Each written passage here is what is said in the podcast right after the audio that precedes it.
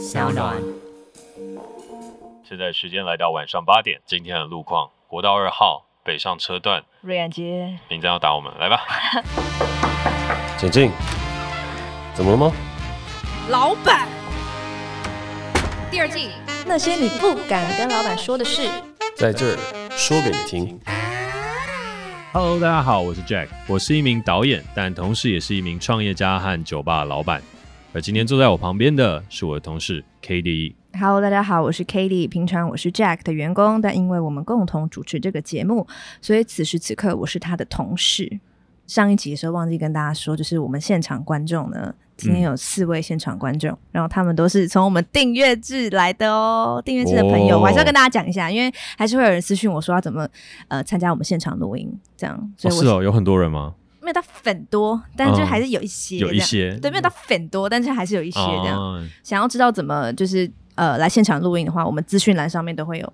好，那大家请。看，哎，大家应该看不到吧？看得到啊，就是我们节目出来往下滑就是。哦，往下滑你就会看到怎么样可以变成我们现场的听众朋友。没错。然后一起来跟我们一起讨论人生的哲学和大道理，问问那些你不敢问老板的事。对，一起盘问老板。OK，欢迎大家有空来一起盘问我。然后如果有人想要问 Katie 的话，也都欢迎。对，这部分的话，我觉得大家也都乐于接招。嗯，我会先就是选择性回答。好、哦，那我们赶快来进入到今天的主题吧。OK，好，对啊，今天今天主题很酷，对不对？今天主题是捷克何以成为今日捷克？那时候看到这个表，很像就是什么捷克共和国怎么成立的这样。但捷克是你啦，OK，Jack 啦。哦，OK，OK，好。但是我真的要跟大家讲一个超厉害的事情，就是 Rundown 当中他整整跳了。大概八行吧，它上面有写一个梗，就是哎，你知道我们今天要聊什么？哦哦、老板，你知道周五是什么日子吗？然后我就要回答，欸、你的今天的生日不是过完了吗？然后 Cady 就会说，不是，是劳动节，是一个犒赏劳工的节目，所以我们这一集就是要回馈给大家的一集。然后我这时候就要沉稳的回答，所以你又要盘点什么吗？然后他就会很激动的回答说：“No No No No No，我们今天就是要直奔你的大脑，剖析老板的脑区分配。今天的主题就是杰克，神奇的杰克，杰克是如何成为今天的杰克呢？” 哇，大家看一下，大跳过。身为一个主持人，怎么可以这么轻松？刚刚那一整 趴太想要，太想剖析你了嘛？然后就直接交给我模仿带过。好，等一下，等一下，但我还是要说，就是我们这集播出的那个礼拜五是劳动节，我刚刚有讲，属于劳工的节日。我刚刚有讲了，那换我讲啊。你刚刚不就跳过了吗？对，所以我要再讲一次。哦，好，我要尽责。好，所以我们就要回馈劳工。好，劳工想听什么，我们就给他听。就大家都喜欢剖析你，为什么？就好玩啊！你有统计过吗？就是从没有，没有，我们从点阅点击率就可以可以看出来。好，真的，各位听众朋友，记得要私讯 Cady 的那个 IG 账号，要改正他的坏习惯哦。所有东西，改正我的主观坏习惯。对，所有东西都是要客观的提问。所以大家真的有什么样问题想问的话，还是可以。我跟你讲，至少至少你的员工，我非常喜欢做盘点系列，所以劳动节你要回馈我。哦，好，OK，这样有没有合理？有合逻辑？这个逻辑 OK。好，那就来吧。好，杰克何以成为今日杰克？哎呀，所以你的认真的问题到底是什么？好，认真的问题就是，其实今天的那个很简单，就是我其实，因为我们今天就来问这个徐导演啊，徐导。是，你是个导演嘛？然后你是立志要成为一个导演。对，听说你从国中就想成为一个导演了，这样。所以我今天第一个问题就是影响杰克 Jack 人生的五大电影清单。听说你觉得这个问题非常难。对啊，我就在问倒你啊，开什么玩笑？因为其实我是一个有选择障碍的人，就是我平常就是如果要出门吃晚餐或吃午餐的话，就我大概都会在楼下徘徊一下，然后就想我到底要吃什么。对我来讲。像电影这样子，要盘问出人生当中五大对我影响很大，我大概会思考大概三天两夜吧。哇哦，那我们可能要稍微加快点时间。那就是一天一夜，再加快一点。好，那我就一个一个回答，然后如果超过五部就喊停，但有可能是我不小心漏掉，但是它对我影响很大。好，然后以上的排序不是以喜好顺序排名，而是以脑海当中浮现的顺序排名。OK，没问题。对。如果以五大电影的话，我当然第一个一定会讲到就《卧虎藏龙》哦，嗯，因为《卧虎藏龙》是就真的改变我一生的电影了，就是一生哦，嗯，因为那部电影就是让我的演讲主题选择了就是李安导演的原因，就是呃我自己在参加国语文演说比赛的时候，嗯、然后我得了全国第一，然后那个是我人生当中第一个最大的成就，而我在全国第一，对全国第一，什么时候啊？国中三年级的时候。哇、嗯，所以我就是在那场演讲的时候，它里面有一个题目叫“我的梦想”。嗯，然后我那时候就说：“我的梦想，我的梦想，我的梦想是要成为李安导演那样子的导演，一个不但拍故事，也把自己变成故事的一位导演。”好，后面竹凡不及被宰就不再。哎，那你那时候就你那时候就变声了、哦？啊，对啊，那个时候就是字正腔圆，这么低沉呢？对，比较早变声。了解对对对了解。但是那个改变我最大的原因，就是因为真的我。很佩服李安导演能够完成一部武侠电影，圆、嗯、满了我心中所谓的侠义精神。嗯，因为我那时候看了很多电影，我都觉得他没有把侠字拍出来。哦，可是《卧虎藏龙》有。当你看到周润发就是李慕白站在竹林的梢间的时候，你突然懂了，哇，这个东西是武功也是侠。那为什么他选在站在竹梢间呢？是因为竹子有节。而这整块当中形成了一个画面，他把侠义的精神幻化成了一个电影当中的一个影格，然后留在你心中是无法忘怀的。而这整块东西对我来讲很重要的原因是我小时候在国小二年级的时候就在看金庸小说，嗯，那时候字还没有释全，但我就从国小二年级看到国小三年级到四年级，嗯然后就把金庸全套全部看完。所以我觉得我的识字会比大家快一些些，原因纯粹都是因为看武侠小说来的。嗯。然后到了后面的时候，武侠小说看完了，因为我那时候没有很有自信，所以我都沉浸在那个武侠的世界里面，嗯，幻想自己有一天可以打通任督二脉，成为所谓的大侠。而那时候我所想象的事情，是因为我比较笨，所以我想象我是《射雕英雄传》里面的郭靖，就类似像这样，嗯。然后等到国中三年级的时候，就那时候卧虎藏龙出来的时候，我就哦天呐，原来这就是所谓的大侠，原来侠义精神长这样，它圆满了我一个想象。嗯，然后那时候又在看奥斯卡金像奖的颁奖典礼，李安导演站上了国际舞台，把自己变成了一个故事，变成了台湾之光，华人的骄傲。嗯，那这个东西对我来讲，我的妈呀，这比电影还要神奇。嗯，然后那时候再往下去看了他的自传，看了他的书《十年一觉电影梦》等等的事情，你就会觉得。这人本身就是一个故事，嗯，而回过头来，《卧虎藏龙》他就对我造成了这一整块的影响。它是我的演讲题目，它是让我立定下导演志向的原因。然后它同时也是圆满了我小时候当中所谓的武侠侠义电影的大侠的精神，更是能够让我认识李安导演，追随李安导演的脚步，进了台艺大念书，然后到了这一次金马奖的时候，跟李安导演握手拍照。的最主要的一部电影，哇，嗯，哇，所以《卧虎藏龙》对我来讲意义非凡，真的意义非凡哎，嗯，所以如果说人生的五大电影排行榜当中，它一定有在这这里面占一块。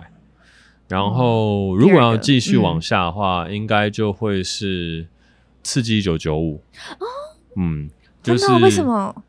因为《刺激一九九五》这部电影的话，就是它在里面所表述出来的东西，我觉得让我。想要一看再看，尤其它里面有一幕是男主角他今天带领的一些监狱的呃犯人到顶楼做工，在铺柏油，嗯、然后在铺沥青的过程当中，柏油沥青的过程当中，他们全部铺完了，典狱长和监工人就问他说：“你要些什么？”他要说：“嗯、那我要啤酒。”啤酒，嗯，对，然后他就让大家喝了这个啤酒，然后喝啤酒的时候，别人就问他说：“你为什么不喝？”他说：“没关系，我不用。”嗯，但是镜头这样拍下去的时候，你就瞬间觉得这啤酒为什么这么好喝？为什么在流完汗之后，你会那么想要喝的是这瓶啤酒？然后为什么他看别人喝了这瓶啤酒，会有这么开心的感觉？而我那一瞬间看到的东西是自由，嗯，就那一瞬间，我知道的电影当中一些魔力是你不是透过话去讲的，而是画面告诉你了。当一群没有自由的人当中去享受到那一瓶啤酒的时候，他们享受到了自由，而今天我们的男主角赋予了他们自由。这在牢里面是多么困难的事情，而这份自由就是人生。所以那一幕对我来讲影响很大。就是很多时候，我们往往会在电影的最后一幕，或者是三分二高潮的时候，他要逃出他的监牢那一块，然后拥抱大雨的那一块，在我们心中留下很深刻的印象。但对我来讲，印象最深刻就是在很平淡的那一个瞬间的时候。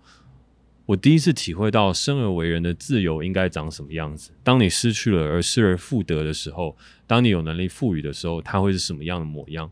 嗯，所以我人生当中如果要再放一部电影的话，我一定会选《刺激一九九五》，是因为我在那一刻感觉到了自由，然后我也在那一刻理解到了啤酒的好喝，还有啤酒 代表的象征。OK，就是讲到这边，你虽然笑了，旁边观众朋友也笑了，嗯、但是我觉得这是一个真的对我来讲很重要的事情，就我懂了某一些物件象征的意义。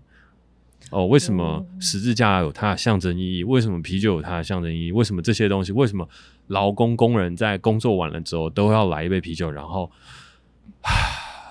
大叹一口气，然后好像把今天什么样的东西给抒发了出去？所以，如果要我选的话，我就会选刺激九九五。但是，可能跟大家想象的很多东西不一样。我所记忆当中的那个印象鲜明的画面就是这个。嗯嗯。嗯好，因为我只能三部的扣的，所以我真的要非常认真的思考。所以其实内心有很多个在选这样子。对啊，内心当然有很多啊，但那你自己的，你可能我就知道你要只有一步，只有一步的话，你讲，你想一下，反问我，你想一下，但你没有五步，只有一步，因为你的时间没有办法占用到这么多。因为我要等一下还要再讲三部，所以你只能讲一部。但我也趁这个时候想一下。那时候明真就是我们的企划，就提醒我说，我觉得老板会反问你，你最好想一下。但我必须说，就是我从高中以前真的很少看电影，嗯、因为我就是应该说我的家里关系。啊，电影我可不可以讲剧啊？一部没有，就是一部电影。一部电影。对啊，你也可以讲《圣人大道》啊。呃，原本是想说《圣人大道》可以做效果的时候讲，哦，但是你现在又只叫我只讲一部，对，那我就是要讲真的啊，就讲一个真的影响我生命，就是非常非常非常非常大。所以圣人大道没有影响你的生命？有啊，但是你如果就只要我选讲一个哦，好啦，那你赶快讲吧，吧一个哪一个？嗯，单身动物园，你看过吗？应该看过吧？久闻其名，但还没有来及看过。OK，它的英文翻译是 Lobster，然后他就在讲说，就是在这个世界，他们世界观是，如果你单身，单身好像不知道几天之后，嗯、你就会变成一个动物，对，等于是在这个世界里面一定要成双成对了，嗯，对。然后那个男主角是他决定他想要变成。瞎子，他决定他死后要变成瞎子，也、欸、不是死后，就是他被转化之后要变瞎子。但一般人都会想要选狗或猫这样，所以这部这部剧的命名来源是男主角的心愿这样。然后我觉得这部剧就是让我看到一个最大的，我自己最大的反思是。因为大家都想要有另一半，所以他们会被关进一个像是监狱，但也不像监狱，但是像思想改造的一个地方。然后会告诉你说：“哎，呃，你跟谁有没有什么共同点？比如说，我们都有，我们都近视好了，就是一个共同点。嗯，然后我们都喜欢做 podcast，我们就是共同点。然后他会一直去呃让你配对你跟别人的共同点，然后想办法让你们 match，嗯，这样。然后很多人就会发现，哎，我跟他好像共同点，然后我们就一起在一起，然后我们就可以到下一个阶段，我就不会变成动物这样。可是到最后，就是其实他最后就会沦为就是。我们为什么要一直找共同点的一个迷思？为什么你找另一半一定要一直找共同点？为什么我们那么渴望找共同点这件事情？然后我觉得他们有什么一个一定要教育我们说，哎，哦，他就是要告诉你说，哦，我们不要找共同点或什么。但我自己就会去想说，我很常在生活中，比如说我找朋友的时候，或是我找另一半的时候，我也会很渴望我跟别人共同兴趣，或是我很渴望别人了解我。嗯，对，我很渴望跟别人 share 同个东西，但我没有想过我这个意义是什么，这样。然后你突然要我讲，我就想到这个，我其实讲的蛮烂，但就是大家可以去看，我觉得它的节奏还不错。嗯嗯，单身动物园，对，Lobster，对。你觉得这部电影一定是很不错，因为很多朋友都有推荐我看。哦，真的吗？对，只是因为我一直都还没有机会来得及看，因为对我来讲，像是这样子的电影，一定要在电影院看，对我来讲才是最棒的，所以。如果到时候有影展选片选到《单身动物园》的话，就是大家记得提醒和通知我一声。像这样子的片子，我一定很想要在电影院看它。真的。好，那回过头来，我自己接下来的几个片单，好，真的很难选。但是如果说接下来要再选一个的话，我可能会选《One Day 》。欸，哦，我刚其实也蛮想讲《One Day》的，我很爱《One Day》，我蛮爱《One Day》的。嗯，嗯，因为对我来讲，《One Day》是一个很棒的、超棒爱情电影。我的爱情观还有很多的东西，三不五时都会想到这部电影，然后我会觉得这个电影也是让我会思考人生无常的一件事情。我很喜欢它里面电影当中阿海瑟薇跟男主角的这一段的爱恋的过程，但更让人难以接受的事情就是安海瑟薇在剧中的尾巴的时候就这样，所以这算是一个小小暴雷，但是对你大暴雷，就是你都逼我要讲人生的清单了。我讲完我人生的清单，爆个雷应该不为过。好，没 OK OK，爆个雷。所以呢，在这样的过程当中，其实它影响我后面的电影的很多东西，也是我在开始思考存在主义的原因。嗯，就是人的存在到底是什么，还有人生的无常和这一连串的东西。所以我觉得呃，One Day 会是对我来讲影响很大一部电影，因为它给了我一些爱情观上面的东西，给了我一些日后创作和反思人生的一些题材，嗯、也是开启了我对一些哲学思想的一些想法。嗯，在下一部电影的话，我现在马上会想到的事情是蓝色是最温暖的颜色，它是一个艺术片，然后是一个欧洲片。然后其实这个欧洲片的话，为什么它对我影响很大？是因为我当兵的时候，嗯，呃、我是一个舰艇兵。就是敦睦舰队最近出事的那个敦睦舰的那个成功级战舰的舰艇兵。OK，对，好，在那个时间点的时候，其实我当兵的过程，我都感觉到极度的不自由，就我第一次感觉到人生是被禁锢住的。所以在那段时间的时候，我有一次在左营靠港，然后呢，我就说不行，我一定要去看电影。那天我连看三场电影，其中有一部电影就是《蓝色是最温暖的颜色》。嗯。然后在看那部电影的时候，它其实是一个呃女同志的一部电影，它在讲两个女生之间的爱情。嗯，那当然它里面有很多很复杂的情欲的纠葛啊，然后还有价值观啊，还有很多的东西。但是我在那一瞬间呢，我感觉到的事情就会是我还活着，我还在一个正常世界。然后看到那个电影的时候，我会随着它音乐在律动，会进入到女主角情绪，会感知到这整个的观点，然后让我再活了起来。然后我当天回去到军营的时候，我就一直心中所想着的是电影当中的主题曲，嗯，然后一直跟着那个节奏回去。所以它虽然是一个小众的片子，但是我觉得它对我的影响很大，嗯，就是它让我再一次感觉到，哎，生而为人有很多东西是很美的，给了我看电影的那种享受和感动。嗯，在下面的话，我觉得会是一个很经典的老片，嗯，然后也是一个非常商业的片子，它叫《无间道》。啊，嗯，最后一个《无间道》，那《无间道》的话，它很棒的原因就是《无间道》它一次就是可以讲三集，就是《无间道》一二三集。OK，对，好，但我也会很认真的讲，就如果《无间道》真的要选的话，我可能会选的是第二集。对，就是当然第一集绝对是经典当中的经典，但是第二集当中志伟哥在里面的演出，然后还有一个时代的结尾，我觉得那个真在《无间道》第二集里面表现的淋漓尽致。嗯，然后《无间道》也是我青春的回忆，就是。我们那时候要去毕业旅行的时候，一群死男生，嗯，就租了《无间道》一二三集，因为听说很好看。那个时候流行一个叫 CD Pro Two，啊，这个不是你的年代，我们的年代有个东西叫 CD Pro Two，就是呃，网络上有一批早期的 YouTuber 开始以《无间道》的故事用它来配音，然后呢，接下来志伟哥本来是要去杀人的，就一整段很有气势的画面，嗯，然后他们就把它配配音成螃蟹哦。就是在海边，就是说我要去捉螃蟹的那样的一个感觉。就是当年是一个非常火红的一段影片，大家可以去看 CD Pro Two，然后是跟刘德华和梁朝伟就在音响店当中针锋对决。嗯，从此之后，他就变成是这整部戏都在探讨这个音响的品质到底谁好谁坏。了解。对，好，但是这个东西就是我们就想说，哎、欸，《无间道》应该很好看，然后我们就避旅的前一天就把它租来看，然后一到三集，结果我们避旅根本都没有在玩，就是因为前一天看这个太热血沸腾了。嗯。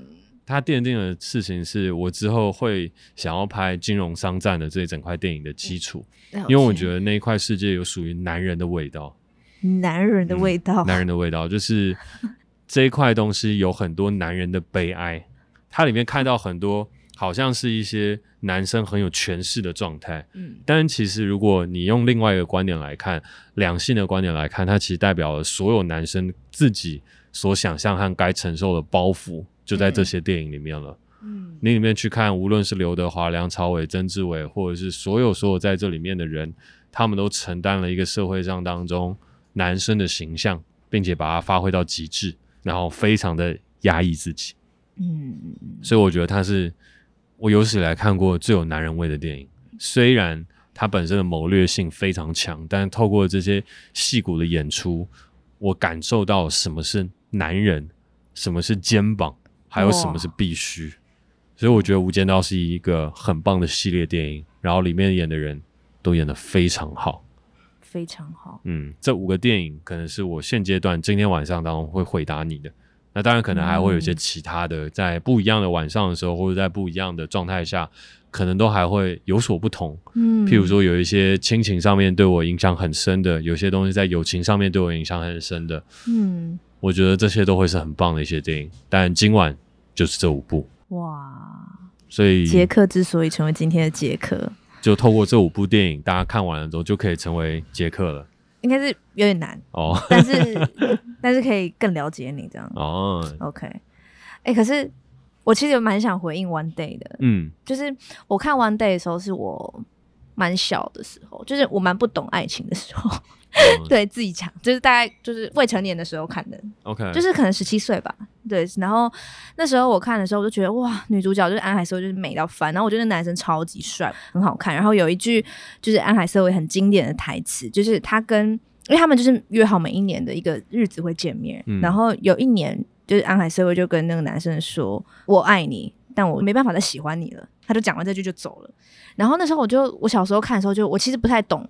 这句话到底是什么意思？就是会觉得，哎，这句好悬哦。什么叫我爱你，但我不再喜欢你了？这样，但是长大之后，就会慢慢觉得，哇，这是一个最惆怅，就是最最难过的感觉。所以你现在有这样的感觉，就是发现很对很多。我觉得这句话也可以应用在亲情上面。嗯哼，可你很爱你的家人，但你就没有办法喜欢他。但你很努力的想喜欢他，或是你很努力想靠近他，但就没有办法。但你知道你是爱他的，嗯、你知道。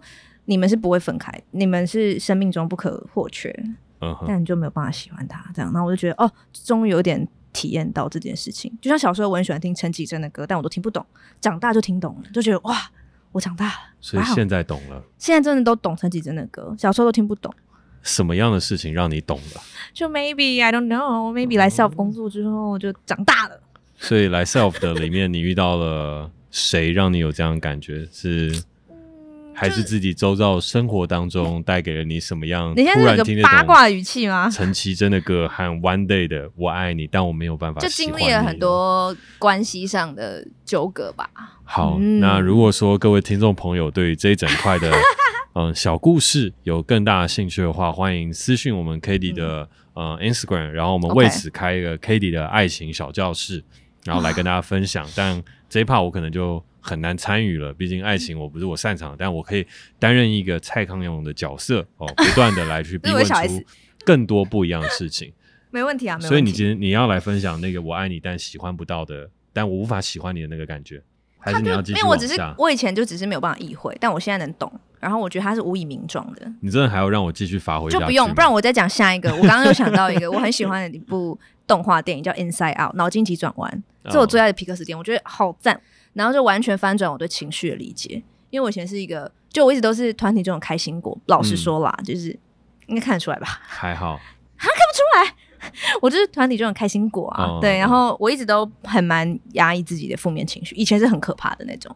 就是我会觉得我不想让别人看到我不开心啊，或者什么。但即便我常常有不开心的状态，然后看完脑筋急转弯就觉得哦，我太排斥我的负面情绪了，我要拥抱它。虽然我现在不是说拥抱非常好，但我开始有这个观念，让我去处理我的情绪。好了，我知道我讲的很幼稚，但我觉得它影响我很大。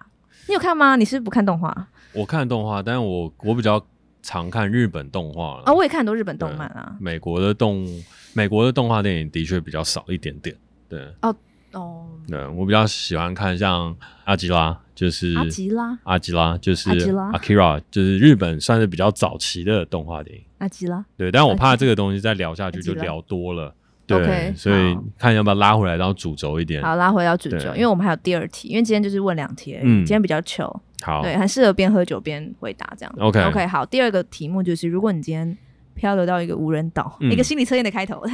然后你身上只能带一本书加一个东西，是。然后一本书是因为我知道你一定会带书，所以我先帮你设定好，你可以带书。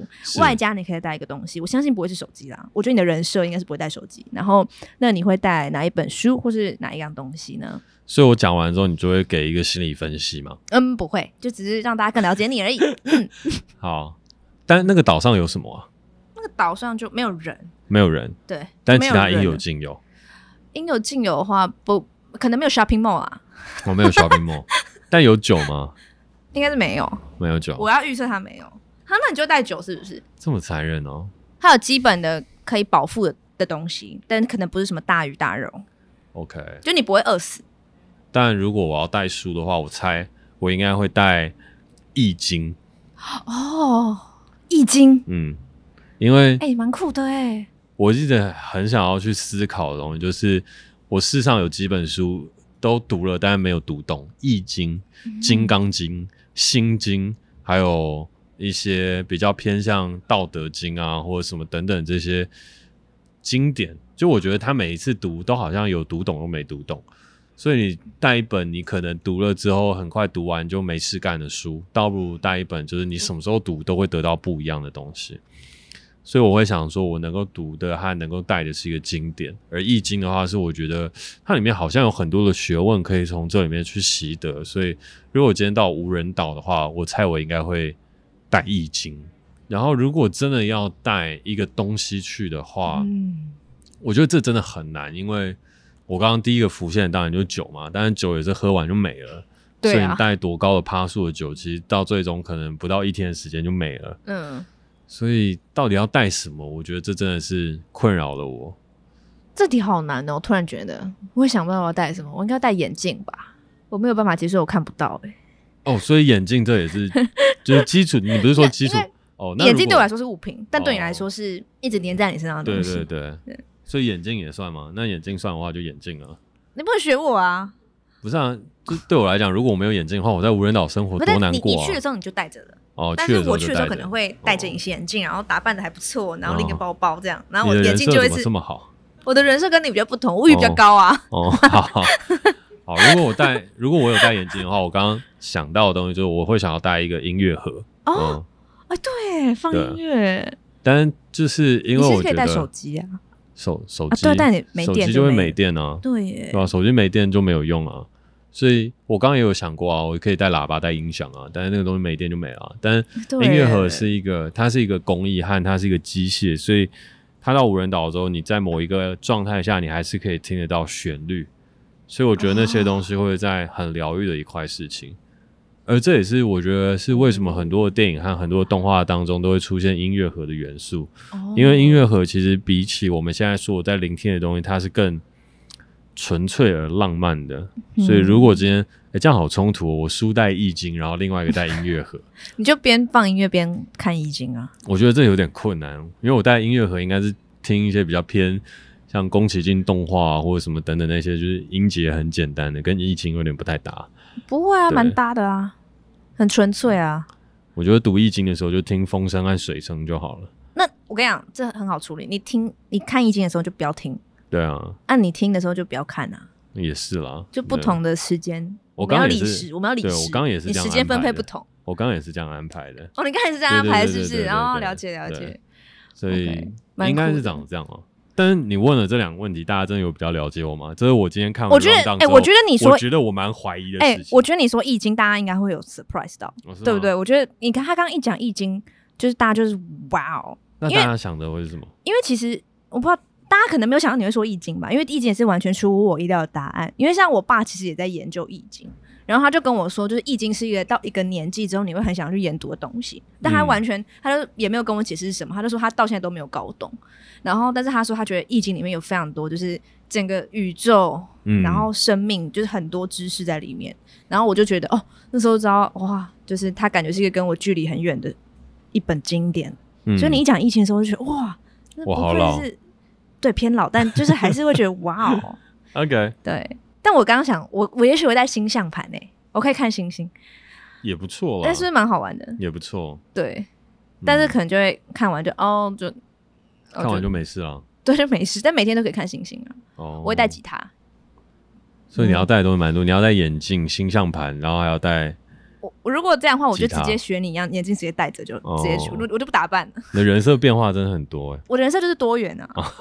对。Okay. 我就带吉他，然后偷把星象盘放在吉他带哦啊，但眼镜也放在吉他带啊哦，好好笑，好棒哦，很好笑，听起来是一个不错的选择啊。但是希望真的大家有透过这两个问题当中对我有更多的了解。但我蛮好奇的是，你 rundown 当中有写了一句叫“人生金句句号”，呃，这个你是要说那句就那个就是想说你人生有没有什么座右铭或是影响你很大的？的句子，但我可以先帮你回答，就是做自己的选择，走对的路，这一定是你的人生金句嘛，对不对？哦，我是回答完了。你的是什么？我之前看到一句话说，没有道路通往真诚，因为真诚本身就是道路。对，就是为什么这句话对你特别重要？因为我那时候听到这句话的时候，就我就秒懂，就是没有道路可以通往真诚，是我的理解是，你没有办法去学真诚这个事情，就因为每个人的本质就是那样子，你没有办法去学。第二个是，当你拥有真诚的时候，其实你的路就帮你铺好了。就是当你是保持真诚的时候，你可以通往任何地方，因为你是你自己。那、嗯、我就觉得，哇，这句话我一定要谨记在心，因为我一直觉得我自己就是，我就觉得我自己比较明显的特质就是我很热情，然后我又比较真诚，就是自己讲自己真诚，好像有一点给白，但就是我觉得我好像比较能去呃。对自己的自我认同，我觉得我比较能肯定的部分是这样，嗯、所以看到那句话的时候，我就更加的觉得我必须把握住我自己这个特质，然后我才理解为什么我会这么希望我自己可以保持真诚，那就是因为我知道我如果丢失它就没有了，嗯，我就永远都学不会了，就我没办法学会我原本的真诚。很棒的一句话，很棒吧？很棒的一句话，他是罗振宇讲的，对，就是像你有没有这样子的一句话呢？如果是我的话，我觉得在人生的现阶段当中，对我影响最大的一句话，就是我放在电影结尾当中的那句话。嗯，伏尔泰所曾经说过的，就是人生来是为了行动的，就像火总是向上腾，石头总是向下落。向下落。人若没有行动，就等同于他未曾存在过。存在过。对，因为我觉得这句话对我来讲最大的事情就是。我一直都在怀疑人生存的目的和价值，然后在这个时代当中，我也一直在找我到底要做些什么。嗯，所以在看到这句话的时候，联想到伏尔泰所身处的时代，我就觉得其实真的人生来是会行动的。如果我们没有行动，我们的存在就好像真的没有存在过一样。而它里面举的这个比喻也很好，就是每一个生物或每一个物质，它存在的时候都有一个自然界的定律，就像火 always 都是向上腾，石头就是往下落。嗯，那人呢？人就是会行动啊，但是你的行动到底有没有价值，有没有意义？你有赋予了什么样的东西？嗯，就会变得很重要。所以这句话好像虽然很多人听了之后，你到底为什么会那么喜欢这句话？但是我觉得他给我的解答就是，他让我知道了人是可以痛苦的。人是可以疲累的，人是可以无奈的，是可以受伤的。但是这些东西的前提和必须都是，它是一个行动，它是一个 take action，它背后是有目的和原因的。嗯、而你满足了这些事情的时候，就算你死了，你的存在也是有意义和价值。嗯、而死亡，这绝对就是必然呢、啊。嗯，所以在我们面对死亡的必然之前，我们必须要学会，我们要付诸行动。哇，嗯。所以这是我喜欢这句话的原因，来自徐导的这个独白。虽然我们聊这么开心，然后大家都觉得好像有了解到我，对对对对。可是我相信在场有很多的听众朋友都有一些问题想要来问，嗯、然后看有没有办法借由大家的问题或讨论，来真的让大家更了解我在想些什么。好啊，嗯、那我们现在开放大家来问老板各种问题都可以。Patricia，对，刚刚 Patricia 问了一个问题，嗯、就是对我影响比较大的电影，好像都是比较偏西洋好莱坞的电影。然后，那有没有哪一些台湾电影对我影响很大呢？呃，这当然一定有，就是呃，台湾电影当中，我刚刚脑海当中浮现出来的第一部电影就是杨雅喆导演的《男朋友女朋友》。然后那部电影我很喜欢的原因，是因为我觉得它真的是让我感触很深的一部电影。它里面所谈到的议题，还有里面所触碰到的一些很幽微的事情，就是感情和整个大时代的氛围，我觉得它对我的影响很深。它也让我看到的事情是，哦，原来台湾也可以做出像这样子的电影。那为什么会说，嗯，刚刚脑海当中浮现出来的五大电影当中，都比较少台湾的电影，然后也比较偏好莱坞的电影呢？我觉得原因也是因为我的口味可能跟其他大家所认识到的电影导演不尽相同，就有很多大家所认识到的导演，他所呃取向的口味是比较艺术片的，或是呃可能都会提到侯导的片子，就是侯孝贤导演，他其实有很多很多片子都是启蒙了一个时代的导演。但我觉得对于我这个时代来讲，其实我们真的受好莱坞的影响很深。嗯，如果我们真的还是在看侯导的电影，或是真的还是在看台湾新浪潮的话，那我觉得我们也很难再去呃迸发出一个新的生命和可能。这就是每一代电影人的不同。所以我觉得我们这代电影人当中，我自己，自己交流和遇到的很多的人，大家其实真的都受好莱坞电影或是韩国电影的熏陶很深。就像这一次跟我同样入围金马奖最佳新导演的洪子璇，他拍《狂徒》。我们自己在私下交流的时候，我们都会发现，其实韩国和好莱坞影响很深。虽然好莱坞后面就是韩国，因为我们真的在成长过程的经历中，我们没有经历到台湾电影辉煌的那段时间，所以第一手接触到的可能就是好莱坞片，然后港片，然后韩国片。所以我觉得我们的确有错过一些什么，但也因此造就了我们不同的风格和叙事的模式，然后也可以来为台湾的影坛带出不一样的火花。但是真的的确跟以往大家在影展上面或是所认知到的影片的口味可能有点不同。但呃，我自己突然又想到会想要补充的话是，我也会很喜欢是枝裕和导演的片子。就是我的意外爸爸，就是他也是我非常非常喜欢的片子。就是我刚刚提到亲情的时候，我脑海当中浮现的其实也就是这部片。所以不可讳言的是，国片这一块的确是偏少一些。然后国外的很多的电影都在这个时代当中比国片拍得来的更强悍更好。所以他的确国外的片子对我的影响会更深一些。好，还有吗？来，伟霆，嗯。就我们现场提问的观众伟霆刚刚问了一个非常走心的一个问题哦，他问的事情就是从创业到现在来讲，最大的遗憾是什么？然后他也有在从这个问题当中衍生了一些的情境和状况，就是包含了可能有些时候他只是当下情绪的问题，结果累积到现在，他变成了一些遗憾。我觉得这真的对我来讲是一个相对相对难回答的问题，因为。遗憾一直是我自己面对的一个主题。它的主题的意思是我一直觉得人生好像你可以有遗憾，但不能有后悔。所以，如果你刚刚问我的东西是后悔的话，我现在就可以很坚定的回答你：我觉得我没有后悔的事情，因为我觉得后悔是很没有必要的。就是在每一个当下当中，我尽力做到最好了，所以我并不会后悔我当下做的任何事情，因为我无愧于心。就是我人生当中最重要的准则是。我的当下都是都是做到我当下能做到最好，不是是说全部一切的最好，而是当下的最好。所以你就算再回过头来到那个时间点，我也是只能拍拍我自己的肩膀，说你做已经是很好了。所以不要再为这个事情而难过，不要后悔，因为你也不知道未来会发生什么事情。但遗憾的话，真的蛮多的。嗯，我觉得我最大的遗憾。失去的过往，就别再回头望。唱个歌，舒缓一下心情。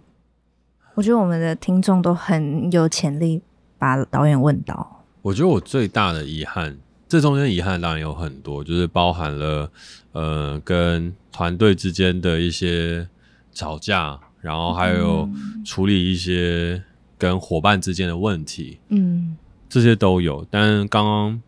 回想起来，我觉得我最大的遗憾是，我居然没有在创业前实践我对我自己的承诺。就是我那时候说，我当完兵退伍，就毕了业之后，我要去西藏，我要去壮游，就我要去壮游半年。然后我并没有实践给自己这个承诺。就是我当完兵退了伍之后，我就创业开了公司。就是一退伍就只有跟一个朋友去日本玩了七天。当然，那七天也是很好玩，然后也以壮游的方法去做了。可是，那跟我自己所设想的一个自己一个人孤独的旅行，跟我要去游历我想看到的世界，我觉得是完全不同的。而我已经错过了那个时间跟那个机会了，因为我现在的时间成本更高，然后我要舍弃这一切，要付出的代价也很高。然后，就算我现在舍弃了，我现在所去得到的和我那时候所能得到的东西又是不同的，不一定会说那个时候得到一定会比现在来的更多更好，但是真的就错过那个时间。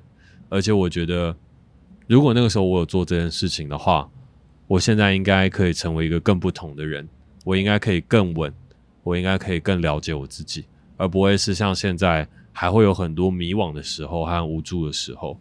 所以我觉得很大的遗憾是，我在创业之前我没有给自己跟自己独处的时间，就开始踏上了这条路，然后中间又会衍生了更多大大小小的遗憾，对吧？但真的真的最大的遗憾就是，好可惜哦，那时候没有背上背包说走就走。感谢你的提问，也让我想起了一个心中很久没有想起过的事情。哦，你现在是不是有点想哭啊？会还好吗？还好，小小惆怅，但没有到想哭。是不是这个事情已经在心里面有点久没有被想起来？嗯，蛮久没有被想起来，尘封已久。哇，嗯，就觉得哎，很会好像有什么事情错过了，嗯，然后有一个遗憾，那到底是什么？然后刚一直不断的 dig out dig out dig out，就说是跟伙伴吗？跟谁吗？好像也不是，有一个很深很深的东西。哦，想起来了，就是一场说走就走的旅行。然后我一直来都没有对自己太好，嗯、对。回到上一集你说的，就是二十岁到三十岁，给自己最好的投资就是一场说走就走的旅行。嗯嗯，所以你给大家这个建议，因为你、嗯、发自内心的，因为这是你的遗憾。对啊。好，我们在一片呃回忆里，我们要结束这一集喽。